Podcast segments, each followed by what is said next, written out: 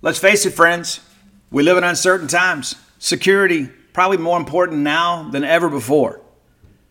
That's why it's important to keep you, your family, your property safe by working with my friends at Eufy. That's E U F Y dot com. Let me tell you a little bit about this new video smart lock they have. It's super cool because basically you get a three in one security system here. You can have everything on just one device instead of having the outside of your house look rather tacky because you got all kinds of stuff out there. It's not just about your security, but convenience. No more concerns about losing keys. You can assign passwords to your family members, and you can see who's kind of coming and going. You got that immigrated camera too. Uh, it's easy to install. You can set it up with just a Phillips screwdriver. You know, you don't have to go to a class on how to use power tools. No drilling required. You get keyless entry. You don't have to worry about fumbling with the keys when you're getting back with a, an armful of groceries, right? How convenient is that? That in and of itself is a great benefit. You get fingerprint recognition. It's unlocking. Got that AI self-learning chip. So the more you use it, the more accurate it's going to be. You don't have to worry about the battery. It's got a rechargeable battery that can last around four months and you get a notification before it runs out so you don't have to compromise your family security. You got passcode unlocking, remote control, 2K clear sight, camera. You can see who's at your door. You see these videos online all the time. Don't you think it's time for you to set something up so you can have the peace of mind of knowing that you don't have people constantly going in and out of your property? There's no monthly fee. Unlike other brands that charge you a monthly fee, you can have your recordings locally and never have to pay for storage. How cool is that? It's convenient, it's safe, it's a must have for your home today.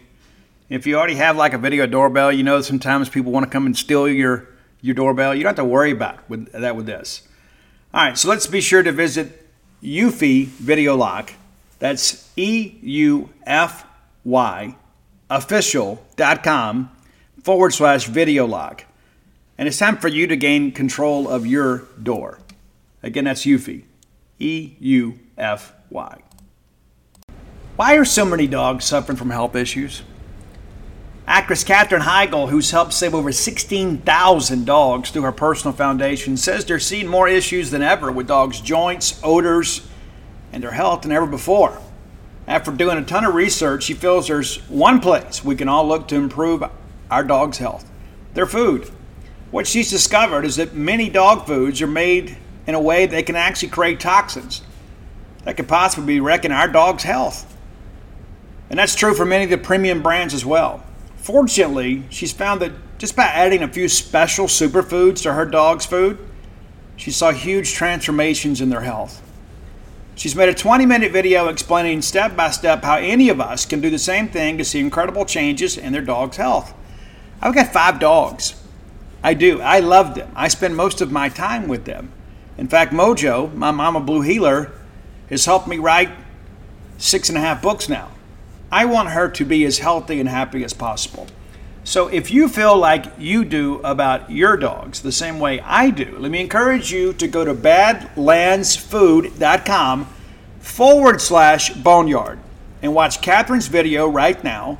And again, that's badlandsfood.com forward slash boneyard. Be sure and check it out and make sure your pet is happier and healthier than ever. Welcome to the Boneyard with Steve Robertson. As always, I am your good friend and host, Steve Robertson, coming to you in the wee hours of Wednesday morning as we uh, prepare for a full day of coverage in uh, Hoover, Alabama at the SEC baseball tournament. Everything got underway on Tuesday, and probably the most important news of the day as it relates to Mississippi State is the LSU Tigers knock off South Carolina not a huge surprise there, but LSU obviously uh, gets down early in that ball game, battles back to win, and you you knew the Tigers would respond. You know when when South Carolina jumped up five one. Uh, in that second inning, you knew there was a lot of baseball left. You, as great as it felt at the time, you just knew at some point LSU would pull even. They eventually pull away, win the ball game. Uh, they are almost like Kentucky in the MSU, I mean, pardon me, in the SEC men's basketball tournament. You, you expect LSU to be playing their best baseball this time of year. It's it's very rare to see the Tigers uh, get knocked out early, and also too, it the first time ever. Uh, number 12 seed would have won the ball game. That that's never happened in the SEC tournament, and uh, we've been doing this now for several years with the the new format. But South Carolina gave it a run for a while. They just don't have any pitching. You know, it's, it, as we saw firsthand this past weekend, and, and they threw every arm they had at LSU trying to extend their season, uh, but it is now over. So South Carolina, is the last team into the tournament, uh, the last team eliminated on Tuesday. But uh, th- the issue really for for Tuesday is the chalk held. We talk about that all the time when we get in these tournaments about seeding that sort of stuff. Everybody that was expected to win uh, won the ball game, and so now LSU will move on to play Mississippi State in the nightcap on Wednesday. Uh, Dave Murray, Robbie Falk, and I will all be there. We'll give you full coverage uh, as we normally do to prepare for uh, you know for this this weekend. Hopefully, Mississippi State still play. And I know some other people are thinking, you know what, if we go two and Q over there, that's good.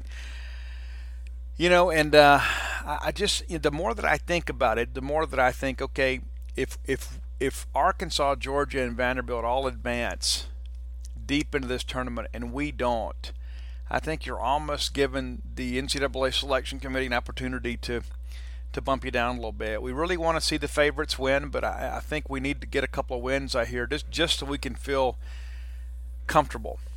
And uh, knocking LSU off would be great.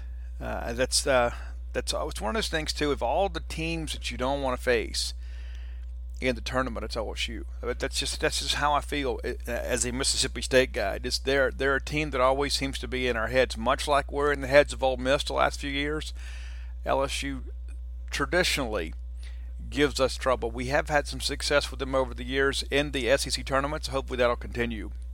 I want to thank our fine sponsors uh, Campus Bookmart, Stan Ray, Miss Kathy Brown, the lovely, talented Susie. Starting to get some uh, some Susie reports from some of our Boneyard listeners that have gone in and said hello to her, and thanks for doing that. She is a, friend of the show, as they all are there at Campus Bookmart. They're your friends too, and so I encourage you to go by, do business with friends because uh, they want your business. They're ready to earn your business and willing to work for it. Campus Bookmart is a Starkvillian institution Go by, find the latest in maroon and white fashions, as well as novelty items for the home, the RV, the pet, whatever you want. Anything you need to get outfitted in maroon and white, you can do that there at Campus Bookmart. If you can't make it to town, we encourage you visit them on the World Wide Web. Al Gore's internet will help you with that. Go to campusbookmart.net. Use promo code BSR. That's the phrase it pays. BSR, of course, stands for Beautiful Steve Robertson, and that'll save you shipping on all orders over $50. In this day and time, money's hard to come by and it's always one of those things we can save you a little cash. We're happy to do it. So again, very very happy uh, to be with Campus Bookmart. So uh, let's get into this thing. We'll kind of break down the tournament a little bit, and then we'll look ahead uh, to tonight's game. One of those deals where uh, not a huge surprise. It's just one of those things where I, I love Tuesday because it is a single elimination day. You, you don't like playing on Tuesday, if you know what I mean. Uh, but it's one of those deals where I, I watched every inning of every ball game. Very, very happy to watch it. I, I guess I miss, may have missed the first inning or two of the Missouri Ole Miss game, uh, but uh, Florida and A&M got the day off. But man, what a great game that was! It just felt like Florida was to find a way find a way to win that deal, but they didn't. it goes ten innings. A&M knocks them off. Just an, an absolutely wild finish that ball game. I mean, absolutely crazy. Florida scores two in the eighth. A&M responds with four. Florida ties it in the ninth with two, and then A&M walks it off in the tenth. I mean, just an incredible ball game. And it, it's that's the thing about the SEC tournament is when you don't have really a rooting interest in the game, it's so great that you can just enjoy some great baseball. And that's kind of what this game felt like. It's like, you know what? Florida is fighting for their NCAA tournament lives. And, and I, you know, honestly, I think they're in. I know some other folks are saying, well, they're, they're, they're, probably out. And you know, Florida really doesn't need to have any bids stolen out there. But I think with their RPI and the fact their non-conference schedule and non-conference record is so good, they'll find a way in. And not to mention, you know, we all know, you know, the SEC carries a big stick in this deal and uh, if they want to sell tickets, that you know they'll they'll find a way to get Florida in. But uh, I just feel that Florida's reputation and their resume is enough to get them in. But you know when you look at uh, this thing with with A and M, you know A and M is right there on the cusp of hosting. I think they're projected as a host now. I think they were 14 seed, uh, 14 pardon me, 14 seed and 14 in the RPI, and then they win this game which is another top 50 RPI deal. I think Florida's 24 in RPI, so that that's big for A&M. Also, A&M uh, throws uh, Asa Lacy on plenty of rest because he was suspended for the Alabama series. But uh, you know he has a decent outing, goes five and two thirds of an inning, but he's pretty much spent for the week. I mean, I, I can't imagine that they would bring him back and throw him a second time. Let's maybe like an inning on Sunday or something uh, because he's going to be expected to pitch in an, in an NCAA regional next weekend. But um, A&M uses four pitchers. Really, Lacy probably the only one that is completely spent for the tournament.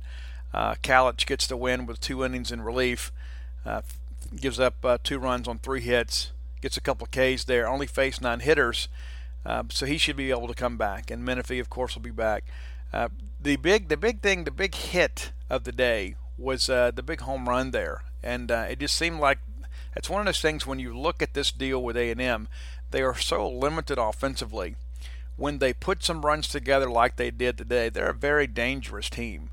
Uh, Dukoff is together. He absolutely hit a monster shot to left field and then comes up and gets the walk-off winner uh, there in the tent.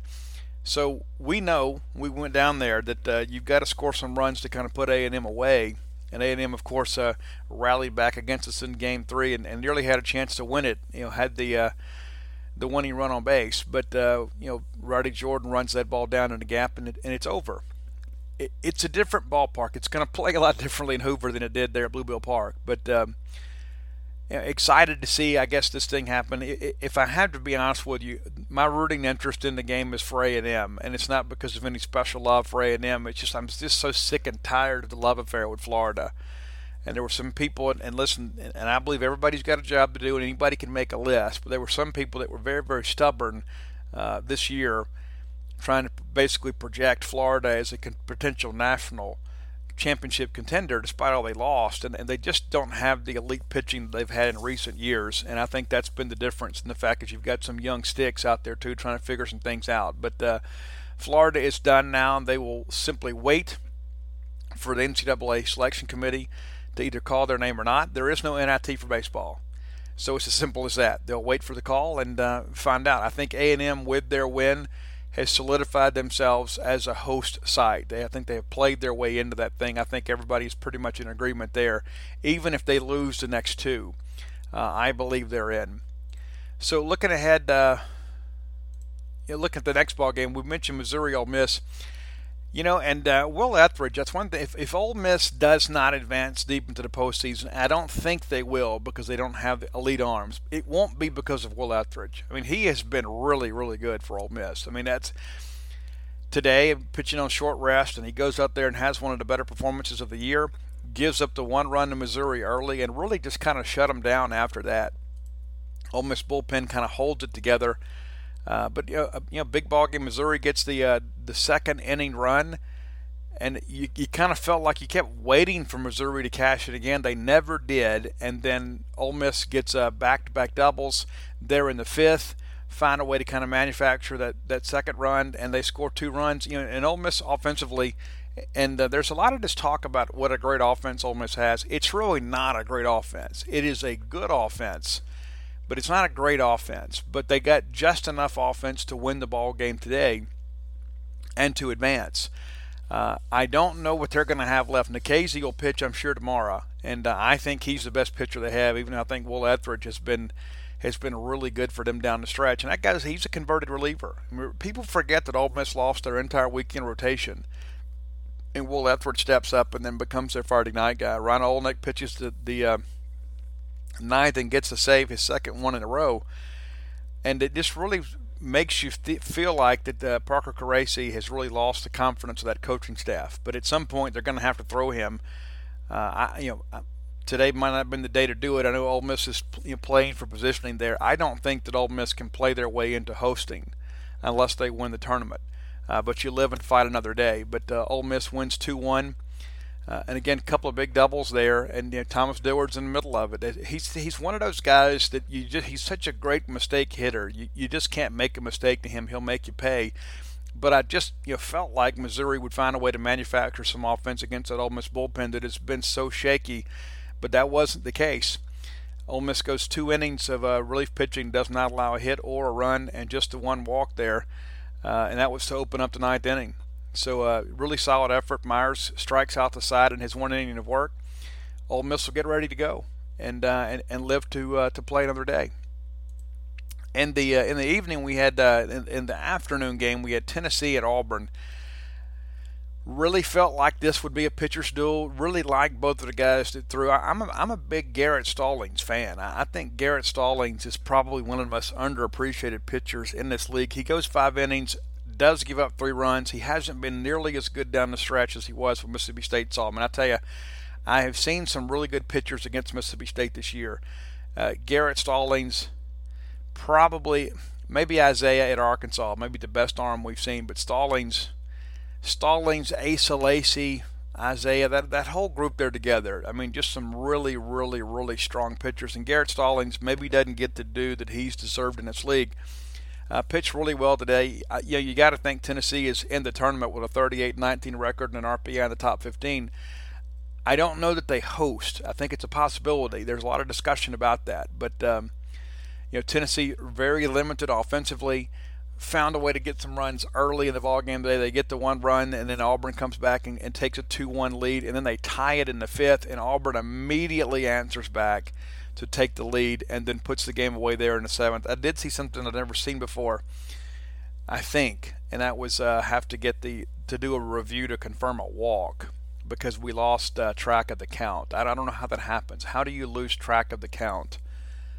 it's uh yeah it's it's one of those things too and I and I hate to always be the guy that harps on officiating but I understand that humans make errors but uh, you know I know there are judgment calls I know there are things that happen and, it, and sometimes it's difficult to you know to to, to catch where a breaking ball crosses the plate but uh, I, at least thought we could count you know, and so that's one of those things you look at. It's a little, it's just really kind of silly. It's kind of embarrassing for the league. But the bottom line is they do get the call right, didn't turn out to be a big deal. Tennessee does score one in the ninth to make it 5 3, and really nothing beyond that. So Tennessee eliminated from the deal, uh, but they, they will continue to play.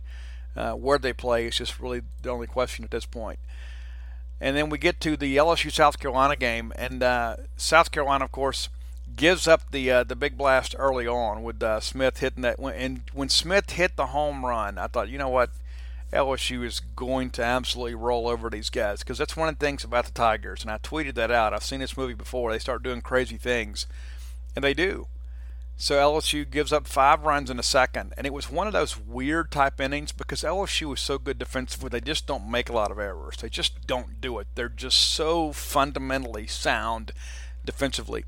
If you hit the ball on the ground, you better absolutely tear it up because now in Hoover it's a little bit of a fast infield. It plays fast. But LSU is so good defensively that, that you better hit line drives against them. They're so fast in outfield, anything that hangs up for them, they're going to run it down. You just got to hit line drives or, or work the ball down the line. But they get in that second inning, and what happens? You, you get a ball back up the middle. Second baseman makes a great play on, uh, runs the thing down, and then can't get it out of his glove. Broussard runs it, makes the backhanded stop up the middle, and then can't dig it out of the glove. I think the webbing broke on the glove. It's one of those freak things that happens. Then the next thing you know, Garza is called. They call a pitch out, and rather than uh, Cole Henry throwing the ball in the other batter's box because they guessed right there, he throws it. It catches too much of the plate, and then the next thing you know, Khalil swings through, and uh, yeah, I don't care what anybody says. It was an intentional deal. It wasn't an attempt to injure, but uh, Khalil saw the opportunity swings at it to protect the runner and also catches some glove. That is a that is a CI every single time. As a former catcher, I'll tell you, it, it doesn't it doesn't matter what happens there. Anytime that you are within the, the, the hitting plane and that they make contact with the glove, you're going to get called for a CI. That's as simple as I can make it.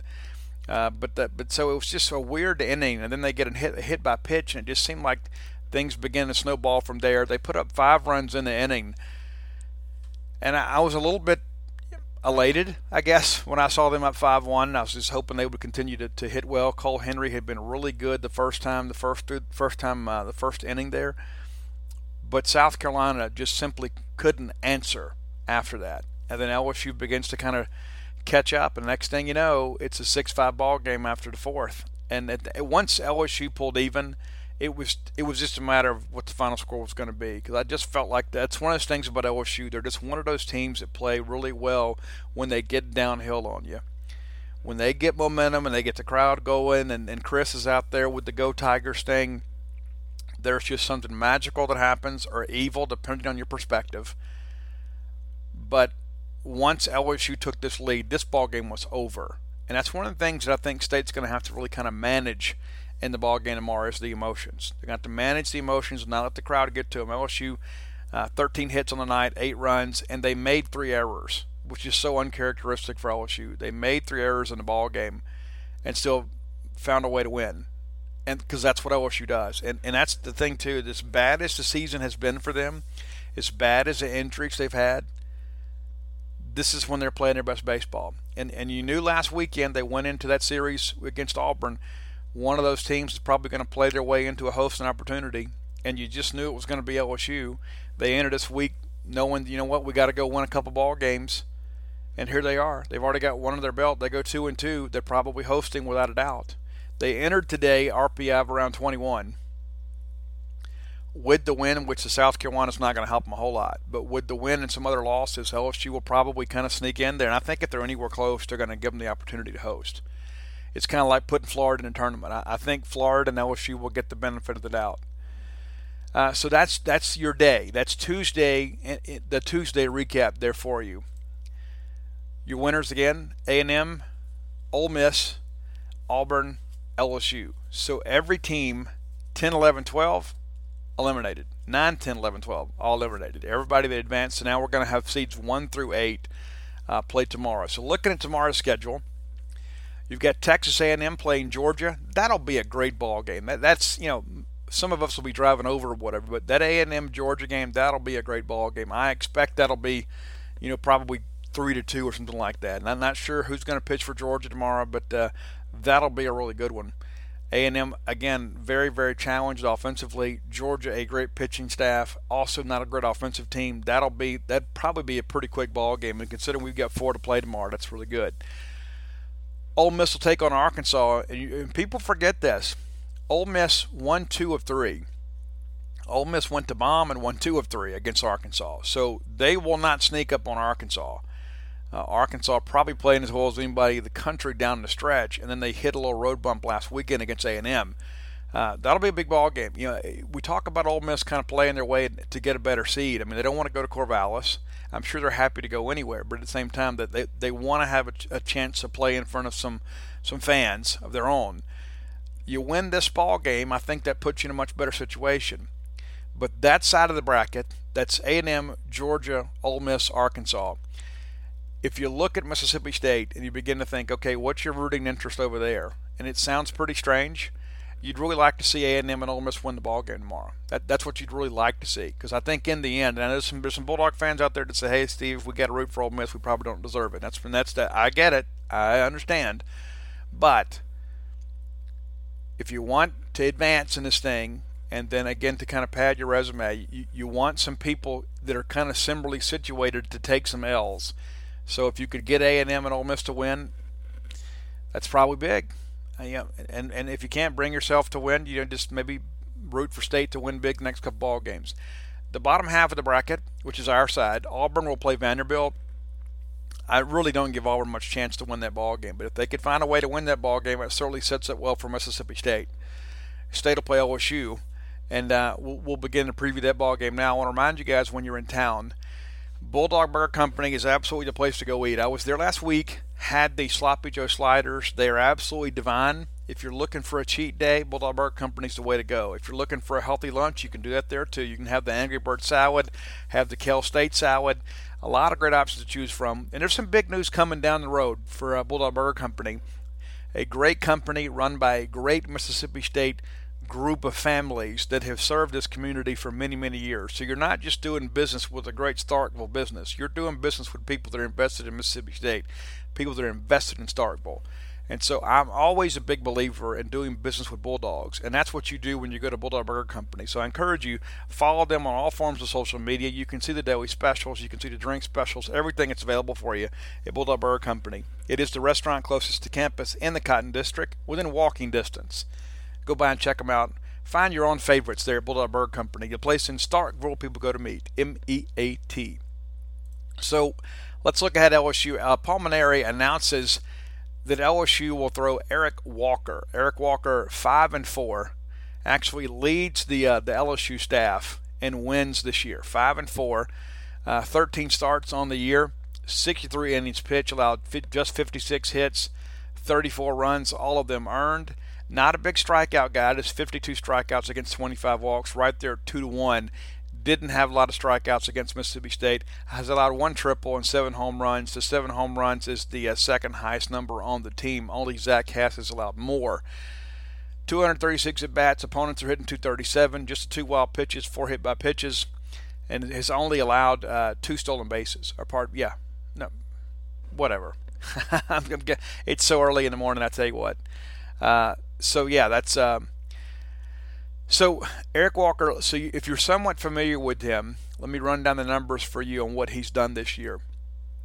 Uh, Eric Walker uh, has been a very good pitcher, had his longest outing of the year in Starkville, and that was a win. But uh, going back, he started out in the bullpen, got a relief against UL Monroe, uh, came in relief against uh, against Bryant, in relief against so gets his first win in relief against Southern, and then uh, pitches against Texas Kentucky still in mid relief, and the next thing you know, that they begin to start him on the SEC weekends. He picks up a uh, a law, takes a loss against Georgia, and then comes to Starkville the next weekend and goes seven innings pitch, allows just four hits, two walks, just the three strikeouts, earns the win, and then then A and M takes a loss at A and M, uh, gets a win against Florida, gets a, uh, a win against Alabama, a loss against Ole Miss, a no decision against Arkansas, and then a win over Auburn. Back to that Mississippi State game. That is one of the ones that you look back and you say, okay, we absolutely got beat that day. That wasn't a day that I felt like that we were competitive. Uh, LSU jumps out to a one nothing lead in the ball game. Then the next thing you know, Eric Walker kind of takes over. Eric Walker keeps state at bay, and LSU kept the game right there Next thing you know, it's two more runs, one more run. It's a four nothing ball game headed into the to seventh inning, and all and LSU tacks on four. It's eight nothing, nine nothing, eleven nothing, and then we score two uh, late there uh, in the night. This was a Saturday game. It was game three of the series, and uh, the series clincher for LSU. It was absolutely an abysmal day for the Mississippi State offense, and I'm, I'm sure it was no surprise that Eric Walker, that Eric Walker got to start this week uh, against Mississippi State. I'm sure Paul Mainieri was already thinking, "Hey, if we win, we're going to throw Eric Walker." I don't blame him.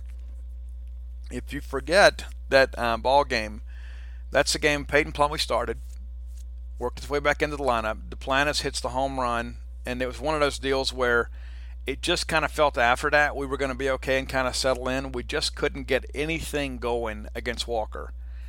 Uh, we get in the bottom of the first.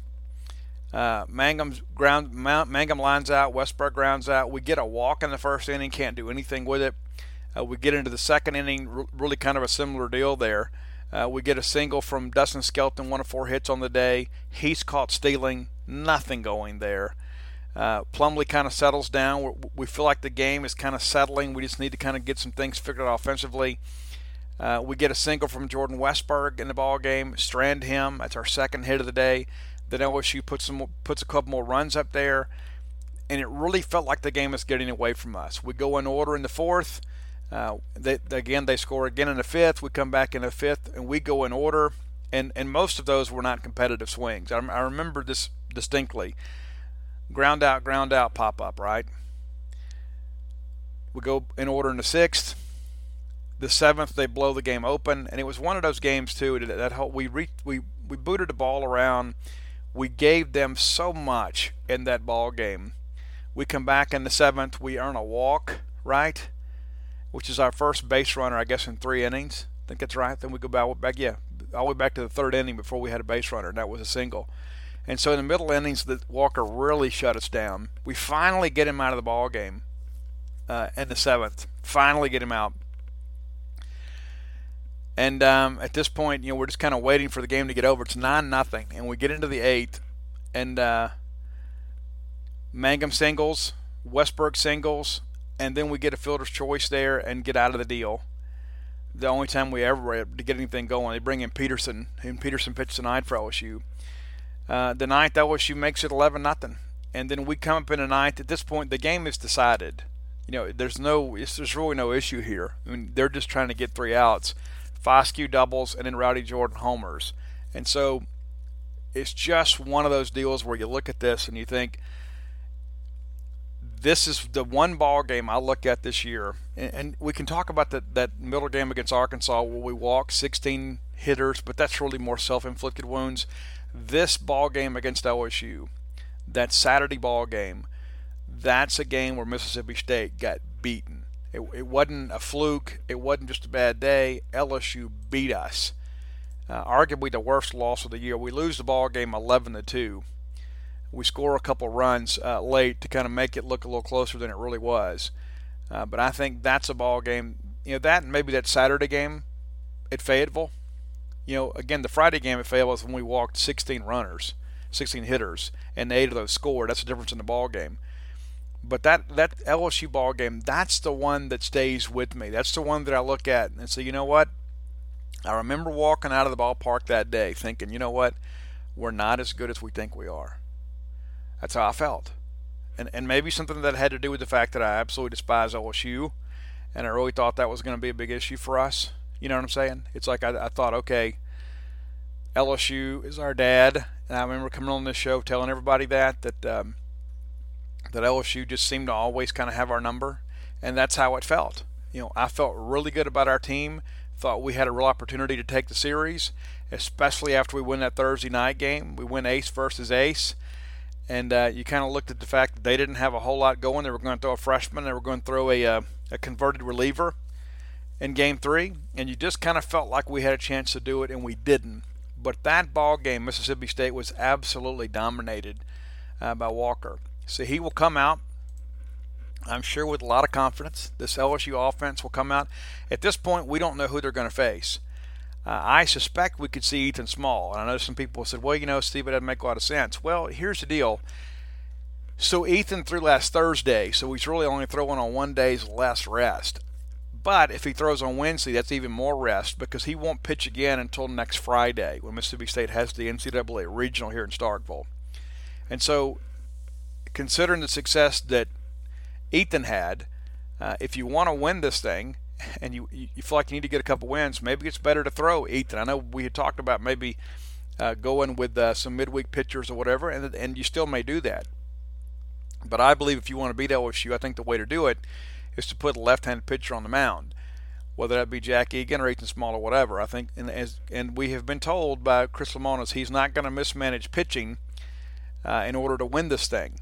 he wants to win the tournament, but he's not going to go. We're not going to sacrifice the health of our pitchers uh, for next week to win this one. And uh, but you know if Ethan Small can go out there and give you, you know, 75, 80 pitches or whatever, put him on a pitch count, see how he feels, whatever, and uh, and see if he can't go get this ball game. I suspect it'll be a pretty low-scoring ball game. But the bottom line is, if State wants to win this thing, you probably need to throw a left-handed pitcher. So maybe Jack Eagan gets a start. Maybe you throw Brandon Smith as a right-hander and as an opener or whatever. Maybe you treat it like a midweek game. Uh, maybe you throw Keegan James. I don't know, but I do know this: that uh, LSU is somewhat susceptible to left-handed pitchers. They really, really struggle. They've really got an order that's stacked with left-handed hitters, and so you've got a chance to really uh, keep them off balance. And when you get a guy like Ethan Small, and Ethan was absolutely deadly against LSU when he pitched against them that Thursday night, and uh, we ended up getting the win in relief. But uh, but the bottom line is, Ethan pitched well enough to win the ball game. I think that's when a lot of people in this conference said, "Okay, this guy is legit. He is legit." And since we've been together, of course, he wins the uh, SEC uh, Pitcher of the Year award. JT Ginn, the Freshman of the Year. We put four guys on the uh, first team All SEC team. Tanner Allen, Jake Mangum, Justin Foscue. Um, I'm forgetting somebody. But but either way, my, my point being is that this is a very decorated team. Uh, I believe Dustin Skelton should have been selected. Catcher from Vanderbilt's the first guy. Cooper Johnson's the second. I really thought, I really thought that uh, when you look at the offensive piece for Dustin Skelton, he's got he's one one stolen base guy, one caught stealing off the lead heading into the final weekend, and then he's hitting about 100 points higher than Cooper Johnson. But it is what it is. We've moved on from that. Uh, but I think Ethan Small is a guy that is probably a couple of starts away from uh, making some people gamble. And I, had, I talked to a major league scout over the weekend. Said he really th- felt at this point that Ethan had a second round grade on him. Said he, said he just didn't think he would go past the third. Said he felt like the second round grade, but if he puts together a couple of big showings here before the draft, he could make it awfully interesting and awfully tempting for a team to take him in the first round. And, and I'm sure to be you know in the latter part of the round. You know, those high school guys always seem to go early. But uh, Ethan has had the kind of year, probably an All-American year, and really has put himself in a situation where uh, he is going to be probably one of the top college pitchers taken in this draft. And uh, we'll see how it all plays out. But uh, as a left-hander, as a guy that can really bring it, and a guy that is, is began to throw more of a mix. You know, it's not just about the fastball anymore. Even though there's a lot of lineups out there he can beat just by throwing his fastball. But uh, every ball game that you watch in the SEC now, it doesn't matter who's playing. That at some point his name comes up in conversation when they're talking about the better pitchers in this league. People talk about Ethan Small, and we knew how great he was for for state down the stretch last year. We knew when the season ended, he would be the Friday night guy, and he has surpassed, I think, everybody's expectations this year. I don't think there's any question. He has locked down that Friday night deal, and you know every single time that uh, he takes the mound, you've got a chance to go in a ball game.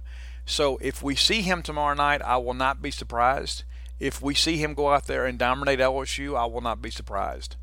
But I do not expect a high scoring ball game. I do think that Jake Gautreau is one of those coaches that uh, if you beat him once, you better be glad you did, because if uh, if I know Jake and I know uh, Coach Lemonis and those guys, I'll, I'll tell you, they'll be up looking at film of Eric Walker, or probably have been most of the day, kind of preparing for how they're going to attack him. Because I did not think we had a great approach the last time we needed to kind of run his pitch count up, but we didn't really do that. But uh, again, he's the guy that doesn't give you a whole lot. He doesn't walk a lot of people. Doesn't do it. He pitches to contact. He's able to get the barrels and get those ground balls and kind of get you out on your front foot, some get you popped up. Really good at changing speeds. But uh, this really is not the matchup that I wanted. I was hopeful that South Carolina would try to find a way to win, but I, but you know, as soon as I saw LSU in that five spot, I felt like the State needed to find a way to beat South Carolina to kind of avoid playing that four-five game. You really want you didn't really want to play LSU if you're Mississippi State. There's some other people that may feel differently, but because of the fact that they seem to be in our heads, uh, I really wanted to kind of avoid this matchup. But the bottom line is, if we're going to go to Omaha and win the thing, we're going to see some great pitching. We're going to have some elite matchups, and we're going to have to win some ball games, probably two to one, three to two. And and I think that's probably the game that you get Wednesday night. I will be surprised if this is a big ball game offensively uh, for either team. You know, unless Mississippi State just decides to kind of go Johnny Holstaff and then see what happens on Thursday. But uh, the bottom line is this: is that LSU is playing for the opportunity to host. They will come out motivated and prepared and ready to go. And Paul Mainieri said in post game that uh, Mississippi State always brings out the best in LSU, and said he's always had a tremendous amount of respect for Mississippi State since he played it in a regional up here when he was a coach at Notre Dame. And you know, there's some people out there that'll suggest that he's, uh, you know, he's kind of got it out for Mississippi State because they passed him over for a job. I think things worked out pretty well for everybody. I think I know the people at LSU, while they've been a little bit disappointed this year, historically they've been very, very happy with Coach Paul Mainieri as their baseball coach. The Tigers will be ready to play when we get when we get ready to roll it out there tomorrow night, they, they, or tonight, shall I say? They will be ready to go.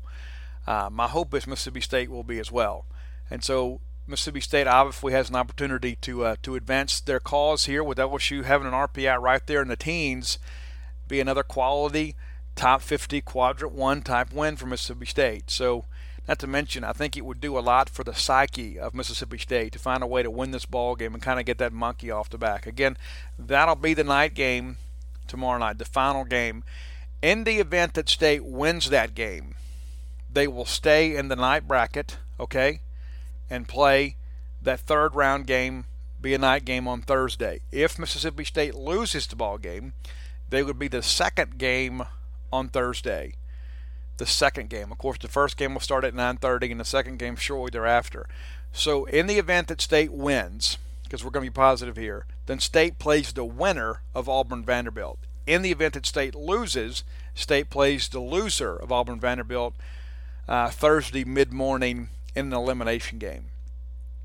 In the event that State wins tonight and then wins on Thursday, uh, then you're no, you're not playing on Friday. You're not playing in the elimination round, but you get into Saturday, which is a single elimination deal. It's a winner take all type thing to get you to championship Sunday. So used to be years ago you'd have to have to win two or whatever, you know, to get there. You don't have to do that anymore. So if you win your first two, you get the Friday bye and so it's set up a little bit better than it used to be in many respects. But you are playing a lot of games, and so that's why it's so important to miss that Tuesday. If you can avoid playing on Tuesday at all costs, it sets you up basically to play four games in a week, which what most people are used to kind of managing anyway, because you play so many midweek games. But in this format, you're going to save your midweek guy more times than not for uh, for that championship game. You know, it's just one of those things that uh, those guys will throw on the weekend because it's so important. Everybody, there's so many people on Tuesday that have something to play for, trying to play their way into the tournament or play their way into hosting opportunity. That a lot of people throw their stars, and as you saw, you know, uh, you know, Florida threw Tommy Mace and A and M threw Asa Lacy. Ole Miss throws their Friday night guy Will Ethridge. Tennessee throws uh, Garrett Stallings. LSU throws Cole Henry, and he hadn't pitched in a month. Uh, so you you know you understand it and there will be some stars out tomorrow. I mean, it's uh, people are trying to advance and improve their postseason resume, and so uh, that's kind of where we stand. And so I can't guarantee you you're going to see Ethan Small, but I certainly can't rule it out. But I do think you're going to see Mississippi State come out and try to win that ball game tomorrow night. I don't think anybody's just showing up and saying, "Okay, let's just lose two and go home and rest on our laurels." I don't think the Mississippi State baseball team is built that way. And in many respects, I think maybe LSU winning is a good thing for Mississippi State because of the fact we want to get those guys. There is a rivalry with them, and I think Jake Mangum is a guy that you know what this may be the last time that he ever plays them. We want to get out of there uh, with a win. Looking at some other things, I don't know if you're aware of this.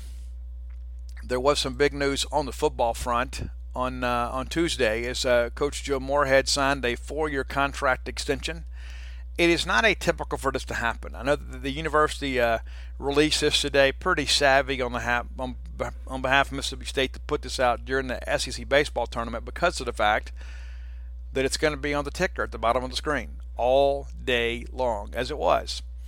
And uh, so John Cohen released this statement. We are excited about the leadership of Mississippi State football under Coach Moorhead. He is a man of integrity, loyalty, and humility. His love for his players and our program is evident. He is driven by elevating our program to a championship standard on and off the field. We look forward to watching the continued growth of our football program under his watch. Joe Moorhead says, It is a privilege to be the head football coach at Mississippi State. I want to thank John, President Mark Keenum, and this wonderful university for believing in me. My family and I love Starkville. For me, it's about building a championship program our Bulldog fans can be proud of and helping our players maximize their potential on and off the field while walking away with a meaningful degree from Mississippi State University. Our team is excited about the season ahead and look forward to continuing to elevate our program and everything we do. So uh, that is uh, not atypical. They, some details were announced. He's up to 3.2 million. We fully expected that to happen anyway, but it is a four-year contract extension through the 2022 year. What really it is is it is a raise and then a rollover because the IHL board would not allow you uh, to have a contract longer than, than four years. That's just that's just kind of state law. It's how it all works. And so I really think it's a good thing anyway. I, I don't know that if you want to be obligated for a head football coach really for more than four years in any sport. But the bottom line is Joe Moorhead now inked up through 2022. And I, I saw the reaction on social media. And uh, it's like there are some people, it's like reality doesn't match their viewpoint and then they immediately get angry. And so it is this is what we do. It's very, very, very, very, very rare to see a guy not get extended. You, you guys may may not remember this, but uh, just about every coach that's been fired in this state, whether it be state or Ole Miss, whatever, uh, signed a contract extension. And uh, as some people in the media have tried to point out to recruits, uh, remember if you remember, Ed Orgeron signed a uh, a contract extension uh, just before he was terminated. I mean, like the year that he was terminated. And so it is not. This is not a. Uh, it's one of those things that puts you on the hook, but every single year they're going to roll people over. Now sometimes they'll do it and they'll lessen the buyout because it protects the university and kind of cuts down on the investment should you have to fire a coach.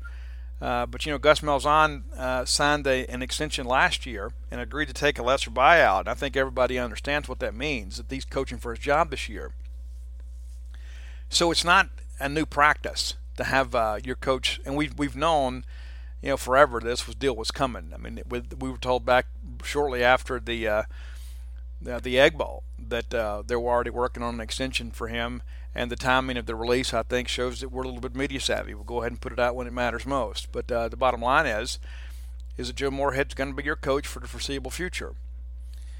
And the fact that uh, he signed a four-year deal means, you know, listen, this university sees things a lot differently than some of our fans do.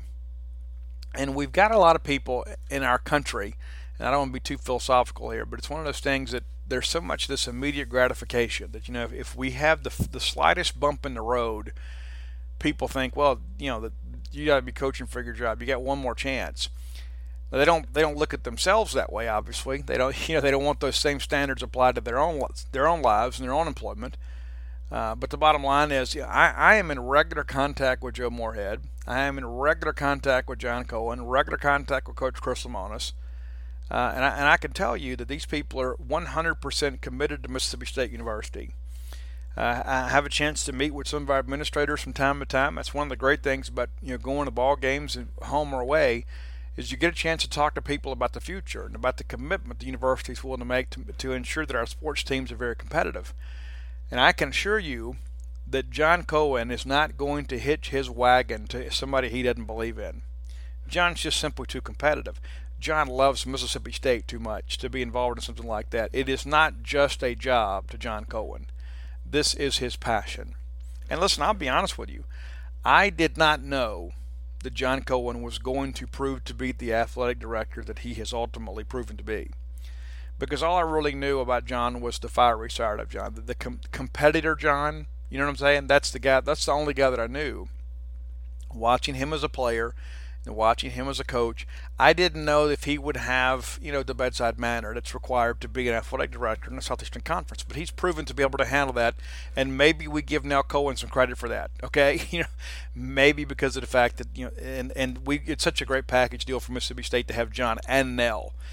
Uh, but the bottom line is John's done a great job, and uh, John is a guy that is a great steward of our money at Mississippi State. He is not gonna go out there and find a way to spend money just to say we did. It's just like when he found a way to allow Dan Mullen to go out and hire Todd Grantham. And that was one of the conversations that, that we had. That John reached out to Dan Mullen and said, hey, listen, who do you want to get and who would you get if money was no option? And Dan gives him three names. And Todd Grantham's one of those names and we knew we were saving some money on the quarterback coaching hire. We knew we were saving some money at the tight ends coach. So what do we do? We use that money wisely, and we go out and get Todd Grantham. And what does he do? He brings you a top ten defense. But that's what John Cohen does for you, and I and I can assure you, everything that at Dudy Noble Field, every single thing out there, I can promise you, John might have even got on the phone himself to ensure that Mississippi State was getting the best deal for this stadium yes, we spent a lot more money than we expected to, but man, it's so worth it. It's going to pay for itself. It, it absolutely is. Uh, and so when I hear the, when I see these people being critical and saying, "What what are we doing?" and listen, no, nobody is saying that they're happy with how last year went football. You know, we love our players, we loved our defense. We didn't win as many ball games as we should have. You don't think Jim Moorhead knows that? You don't think Jim Moorhead knows your feelings? Joe even addresses that. You know, he addresses that when he has the Road Dogs tour. He went out there and talked about that stuff. He hears you, okay? He does. But I will tell you that Joe Moorhead is a very intelligent individual. Joe is a very passionate individual. Joe is a very competitive individual. Joe Moorhead didn't come here to, to fail. Joe Moorhead didn't come here just to take our money and go take an OC job somewhere and stock up and have some money in the bank. He didn't come here for the retirement score. Joe came here to win a championship. Now, I don't know if we won a championship, but I do know this. I do know that Joe Moorhead will give us everything he has. And I do know that Joe Moorhead is uh, taking the steps this year uh, to put himself in a position uh, to move this football program forward. I want to address to a report that popped up yesterday. I saw, uh, I, I, guess, I can't remember, maybe Kylin Hill shared it first. But uh, there was some discussion about Amir Rasul, the grad transfer running back from Florida State. Based on the information that I have, I do not think that situation is nearly as ripe as some would suggest that it is. Uh, I know that Mississippi State has been in touch with him. I do not anticipate Mississippi State adding a grad transfer at running back. I think with Kylin Hill coming in and uh, coming, pardon me, coming back and kind of coming into his own, and Nick Gibson uh, kind of rounding in the form and, and, being ready to go as a senior. And Nick's been very, very patient. He really has been and uh, he stuck with us. Nick is true maroon. And then with Kareem Walker coming in, I think your depth chart is pretty much set. Now, in the in the event something should have happened, you know, like if we got through the spring and Nick Gibson had advised us, hey guys, listen, I'm going to go ahead and transfer, then I think it makes sense to go get a grad transfer. Kareem Walker, obviously, having to do some additional coursework. Won't be here for the first session of summer school. We'll be here for the second. And listen, we're in, Paul Jones and I are in contact with Kareem uh, regularly. I mean, it's not on a daily basis, but whenever we need to know something, we text him or call him. He tells us, and uh, he's on track. And so it doesn't make sense. Now, if, if Kareem wasn't going to be here, yes, a grad transfer makes sense for us. But it doesn't make sense when we have pretty much an established depth chart coming back. We kind of we, we go sign a guy like Kareem Walker to come into play this year. And maybe he's just your third back. If, he, if he's anything more than that, it's just a bonus. But my point being is that it doesn't make sense for us to go take a grad transfer when we already have a pretty good idea how we're going to manage the running backs this year. And so, unless something happens unexpected, I don't expect to see Amir uh, Rasul or anybody else transfer into Mississippi State to play running back. I just don't think that's the case. Now, if we happen along a wide receiver, that's a different story altogether. You know what? And and uh, we're getting down to the nitty gritty. You know, we're going to have people moving to campus here in about 10 days. We're going to have those uh, June enrollees, and, and you know, at this point, the only one we know for sure that won't be here is Kareem Walker, and he's going to be here in July. But everything, everybody else, we believe has got it all together.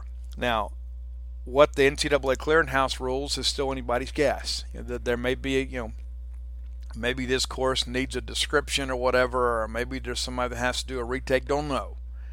But uh, we, we think there's a very, very good possibility Mississippi State gets just about everybody in for the June session. And so, but in the event there is somebody, and there always seems to be somebody that maybe has to come in a little bit later. But uh, don't panic. It's all being taken care of. It's, one of these things, it's not your worry, shall we say. Uh, but the bottom line is Mississippi State uh, moving ahead with Coach Joe Moorhead and uh, moving ahead with recruiting. We had a big weekend last weekend, expecting some big weekends to come. We'll have uh, the June camp sessions here before you know it. I mean, we'll be covering that, uh, you know, just a matter of a couple weeks, and um, be happy to to provide that coverage for you guys, and, and really ready to see some of these guys. There's some of those guys that you know we, we saw in the fall, but some other guys too that we haven't really seen have a chance to get out and run and see what they can do. Eager to kind of see all that, and uh, looking forward to that. But right now, it's all about baseball Right now, it's about Mississippi State getting ready to go take on LSU. And so, my hope is when we get a chance to speak again on Friday, that we are preparing for uh, Mississippi State to have an opportunity to play some baseball on Saturday. We don't want to have to play on Friday. We want to win Wednesday, win Thursday, and then take the day off on Friday and enjoy Maroon Friday watching everybody else play baseball. But until next time, let's all live our lives in a way we'll make more friends than enemies, and people can see a difference in the way we live. You know how to book flights and hotels. All you're missing is a tool to plan the travel experiences you'll have once you arrive. That's why you need Viator. Book guided tours, activities, excursions, and more in one place to make your trip truly unforgettable. Viator has over 300,000 travel experiences to choose from. Everything from simple tours to extreme adventures and all the niche, interesting stuff in between. So you can plan something that everyone you're traveling with will enjoy. Real traveler reviews give the inside scoop from people who've already been on the experiences you're considering. So you can plan with confidence. Free cancellation helps you plan for the unexpected. And 24 7 customer support means you can travel worry free. Download the Viator app now and use code Viator10 for 10% off your first booking in the app. Find travel experiences for you. Do more with Viator.